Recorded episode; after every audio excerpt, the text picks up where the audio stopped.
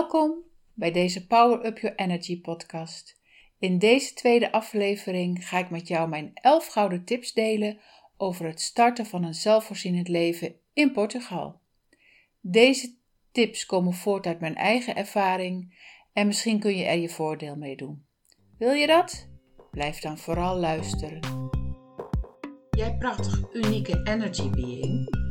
Welkom bij de Power Up Your Energy podcast, waar we diep duiken in de kwantumprincipes van energie.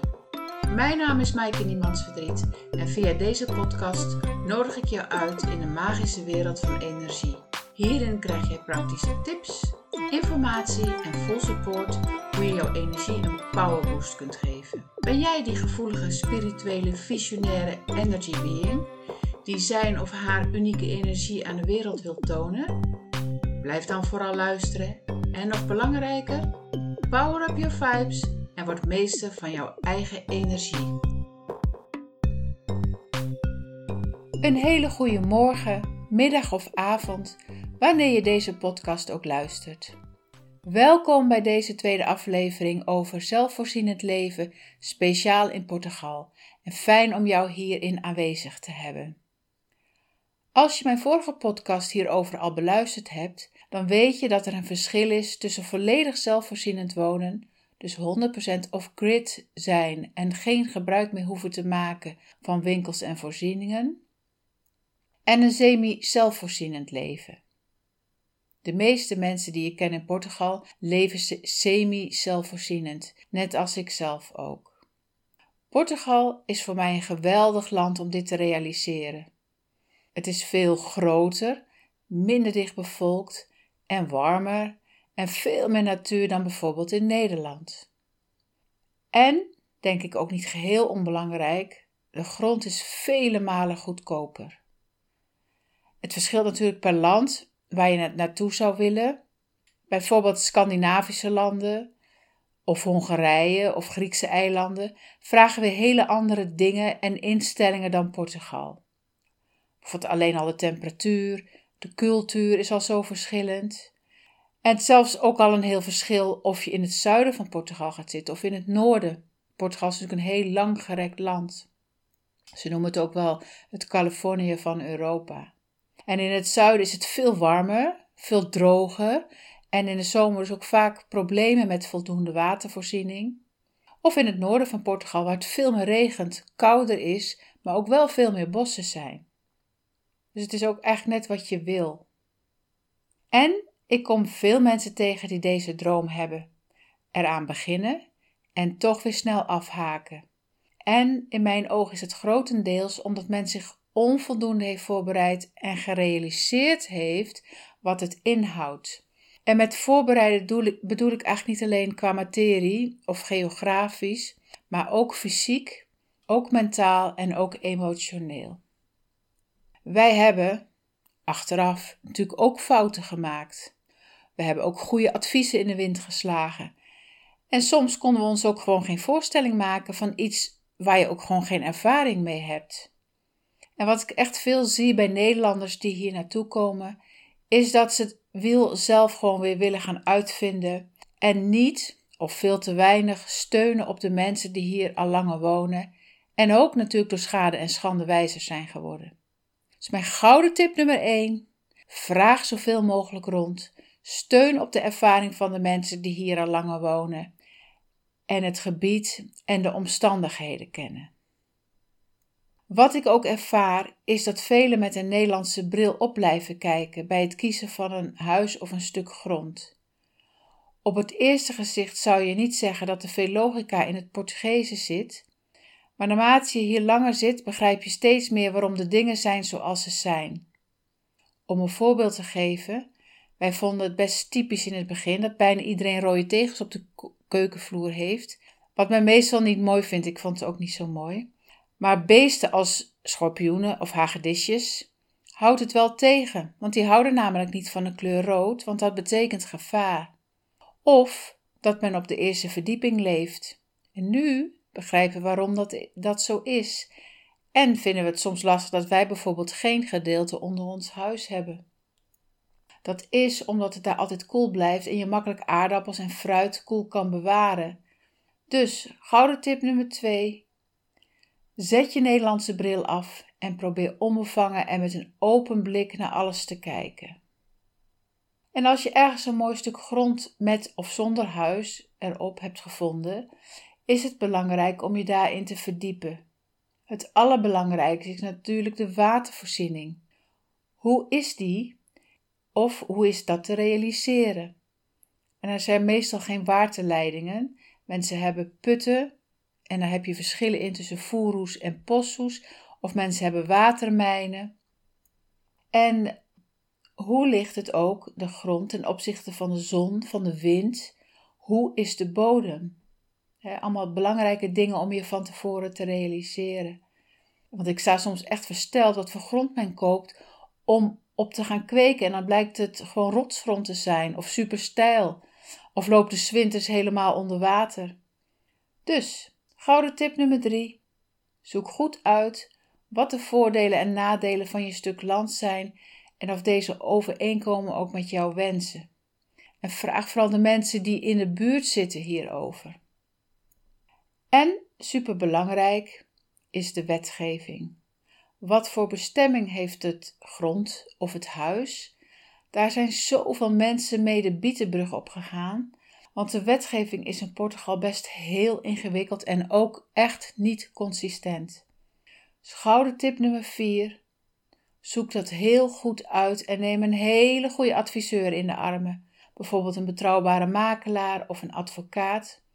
Ook al kost het geld, dit verdient zich echt vanzelf weer terug.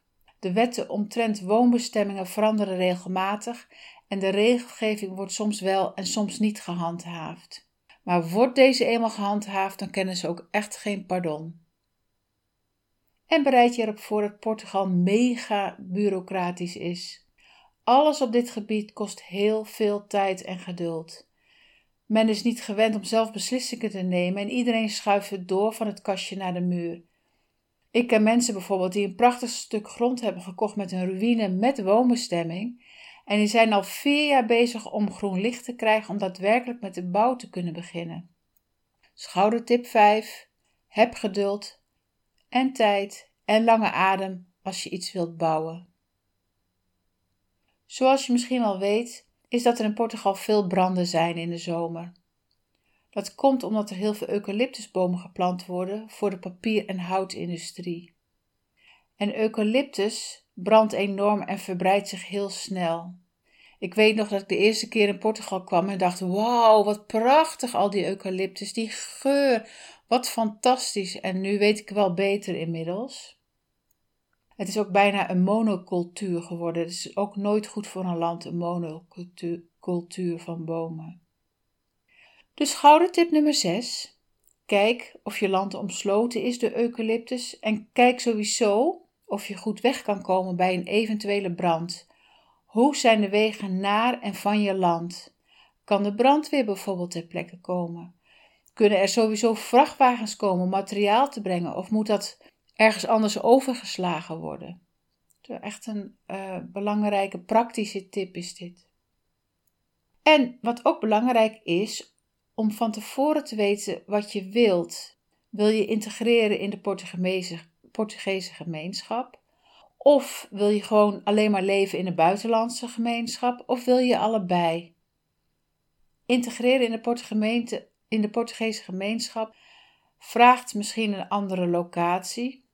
En is ook afhankelijk of je met kinderen bent of niet. En ook vraagt dat een bepaalde instelling en geduld. En wij wilden echt integreren in het Portugese leven.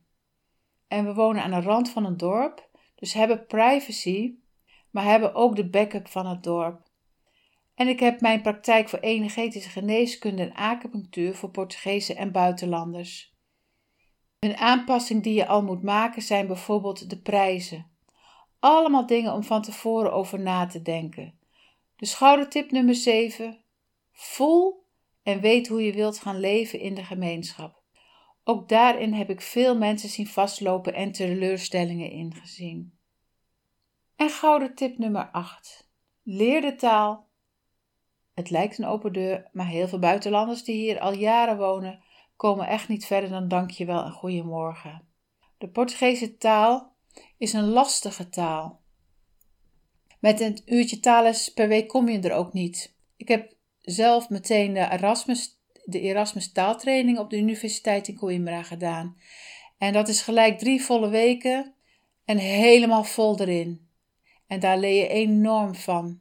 En natuurlijk met heel veel Portugezen gewoon praten. Durven fouten te maken, durven te praten. En door mijn werk heb ik daar heel veel ervaring in op kunnen doen, gelukkig, want ik spreek nu redelijk goed Portugees. En een Portugees zegt geen nee. Dat is echt iets om te weten en te realiseren. Een Portugees gaat bijvoorbeeld zeggen dat hij geen tijd heeft, of stelt iets uit op langere termijn. En dan kun je wel aannemen dat hij eigenlijk nee zegt, dat het een nee is. En ook afspraken maken op tijd is in Portugal geheel anders dan in Nederland. Op tijd zijn is echt geen mode hier. Het komt uiteindelijk allemaal goed, maar meestal niet op de tijd die je hebt afgesproken. En zelf heb ik me geleerd om me daarnaar te schikken. De lunch of almozo is de belangrijkste maaltijd van de dag. En dat is altijd tussen zo'n half één en drie uur. En in die tijd zijn de winkels en voorzieningen allemaal dicht in het hele land. En als je je Nederlandse ritme aanhoudt, dan wringt dit met het ritme van het land. En ik zie ook dat veel Nederlanders daar moeite mee hebben. Bijvoorbeeld uh, zijn Nederlanders die wel tussenmiddag een broodje willen eten. Nou, dat kan hier gewoon niet. Of die willen, willen s'avonds om zes uur in een restaurant warm eten. Dat kan ook gewoon niet. Dat is vanaf negen uur bijvoorbeeld. En ik zie toch heel veel Nederlanders daar moeite mee hebben. En wij hebben gelijk ons ritme vanaf dag 1 dat we hier woonden aangepast. En dat bevalt mij heel erg goed. Dus gouden tip nummer 9. Probeer je gewoon te voegen naar de gewoonte van het land. Daar wordt het leven echt een stuk makkelijker en gezelliger van. En iets heel anders. In Nederland heb je bijvoorbeeld heel veel kringlopen. Je hebt de marktplaats. Je hebt andere tweedehandswinkels. En velen die zelfvoorzienend en duurzaam willen wonen, denken dat je in Portugal tweedehands kunt kopen, zoals, net zoals in Nederland. En ik haal je gelijk uit deze droom, want er zijn nauwelijks tweedehands winkels en als er al zijn, is het schreeuwend duur. Dan betaal je echt bijna de nieuwprijs. En er is onlangs een jong dynamisch echtpaar met kinderen hier komen wonen, die dachten veel op de tweedehandsmarkt te kunnen kopen om een pand en land in te richten en komen echt van hele koude kermis thuis, want ze moeten nu alsnog alles uit Nederland laten komen. Portugezen zijn super zuinig, alle spullen blijven in de familie en alles wordt continu hergebruikt of krijgt een nieuw leven. Dus gouden tip nummer 10. Je komt al in een zeer duurzame maatschappij waarin alles hergebruikt wordt, tot en met de plastic zakjes toe die je gewassen aan de waslijn kunt zien hangen. Dus realiseer je dat als je hier begint. En last but not least, gouden tip nummer 11. Een mens gebruikt maar een heel klein percentage van zijn kunnen, zo ook wat betreft de zintuigen. Ik kan in Portugal veel meer mijn zintuigen gebruiken en prikkelen dan in Nederland. De lucht is veel schoner en ruikt echt lekker. Ik ruik de mimosa, bijvoorbeeld, de regen, de warmte. En proeven, alleen al die zonverwarmde tomaatjes, alsof er een engeltje over je tong piest, zeiden wij vroeger. Zo lekker! En dan nog maar niet te spreken over die overheerlijke mandarijntjes die je zo van de boom plukt. En luisteren. Ik kan de stilte horen, de prachtige vogels en het ruisen van de bladeren. Er is echt een genot voor mijn oor. En wat ik het fijnste vind aan mijn ogen is de lichtindex. Die is zo anders dan in Nederland. Veel warmer en veel helderder van kleur. Dat voel ik, ik voel dat echt. En voelen. Je eigen plek voelen. Je intuïtie gebruiken op je plek. Bijvoorbeeld hoe je kunt tuinieren. Hoe kun jij in resonantie met jouw plek komen en daar zo fijn mogelijk wonen? En dat het land je terug kan geven wat je erin stopt. Dus mijn tip nummer 11 is gebruik al je zintuigen en vertrouw op je intuïtie. Dat je op de plek komt die voor jou is als je een plek uitzoekt om je te gaan settelen. Laat je leiden door je intuïtie in plaats van je verstand. en zet je verstand op de tweede of de derde plaats. Wij zijn echt geleid naar onze plek. Ze heeft ons als het ware geroepen en ik zie dat bij zoveel mensen om me heen dat ze op die plek komen die echt bij ze hoort en wat echt de bedoeling is en klopt.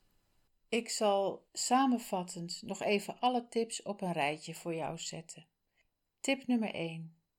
Vraag zoveel mogelijk rond. Steun op de ervaring van de mensen die hier al langer wonen, het gebied en de omstandigheden kennen. Tip nummer 2. Zet je Nederlandse bril af en probeer onbevangen en met open blik naar alles te kijken. Tip nummer 3. Zoek goed uit wat de voordelen en de nadelen van jouw stuk land zijn of je woning en of deze overeenkomen met je wensen. Tip nummer 4. Zoek de wetgeving goed uit en neem een goede adviseur in de arm. Tip nummer 5. Heb geduld en tijd en lange adem als je zelf wilt of laten bouwen. Tip nummer 6. Kijk of je land omsloten is door eucalyptusbomen en hoe de uitvalswegen zijn, de aanvoerwegen. Tip nummer 7. Voel en weet hoe je wil gaan leven in de gemeenschap. Tip nummer 8. Open deur, maar toch leer de taal. Tip nummer 9. Eh, leer en voeg je naar de Portugese gewoonte. Daar wordt het leven een stuk makkelijker van. Tip nummer 10. Je komt in een zuinige en duurzame maatschappij. Tweedehands spullen is moeilijk te verkrijgen. En tip nummer 11. Gebruik al je zintuigen en vertrouw op je intuïtie. Er is natuurlijk nog zoveel meer te delen en te vertellen, maar voor mij zijn dit de belangrijkste tips om een zelfvoorzienend leven te gaan starten in Portugal. Ik had deze tips graag, graag willen hebben toen ik acht jaar geleden aan dit prachtige avontuur begon. Ik hoop dat je er wat aan hebt. Zou het heel leuk vinden als je me dit zou laten weten in een mailtje of in een DM. Geniet van het proces, vaar op jouw intuïtie en geniet van al het goede. Fijne dag en tot in een volgende podcast. Atelo. Super leuk dat je geluisterd hebt naar deze aflevering van de Power Up Your Energy podcast. Wil jij nog meer inspiratie, tips of info hebben? Ga dan naar instagram.com slash of naar mijn Facebookpagina Maaike Niemandsverdriet Portugal of lees mijn blogs op mijn website www.maaikeniemandsverdriet.com Vind je deze podcast inspirerend en ken je iemand die een energy boost kan gebruiken? Dan zou ik het heel fijn vinden als je deze deelt. En weet jij dat je heel simpel een review en bijvoorbeeld 5 sterren kunt geven om te laten weten wat je van deze podcast vindt? Deze manier van energieuitwisseling waardeer ik enorm.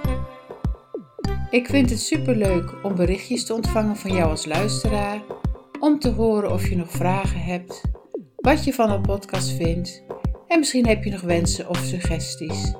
Stuur me dan een e-mailtje naar info.maaikeniemandsverdriet.com of gewoon een DM. Ook kun je inschrijven voor een gratis energy call via mijn website. Nogmaals dank voor het luisteren en heel graag tot de volgende keer. Keep your vibes high and show your unique energy to the world.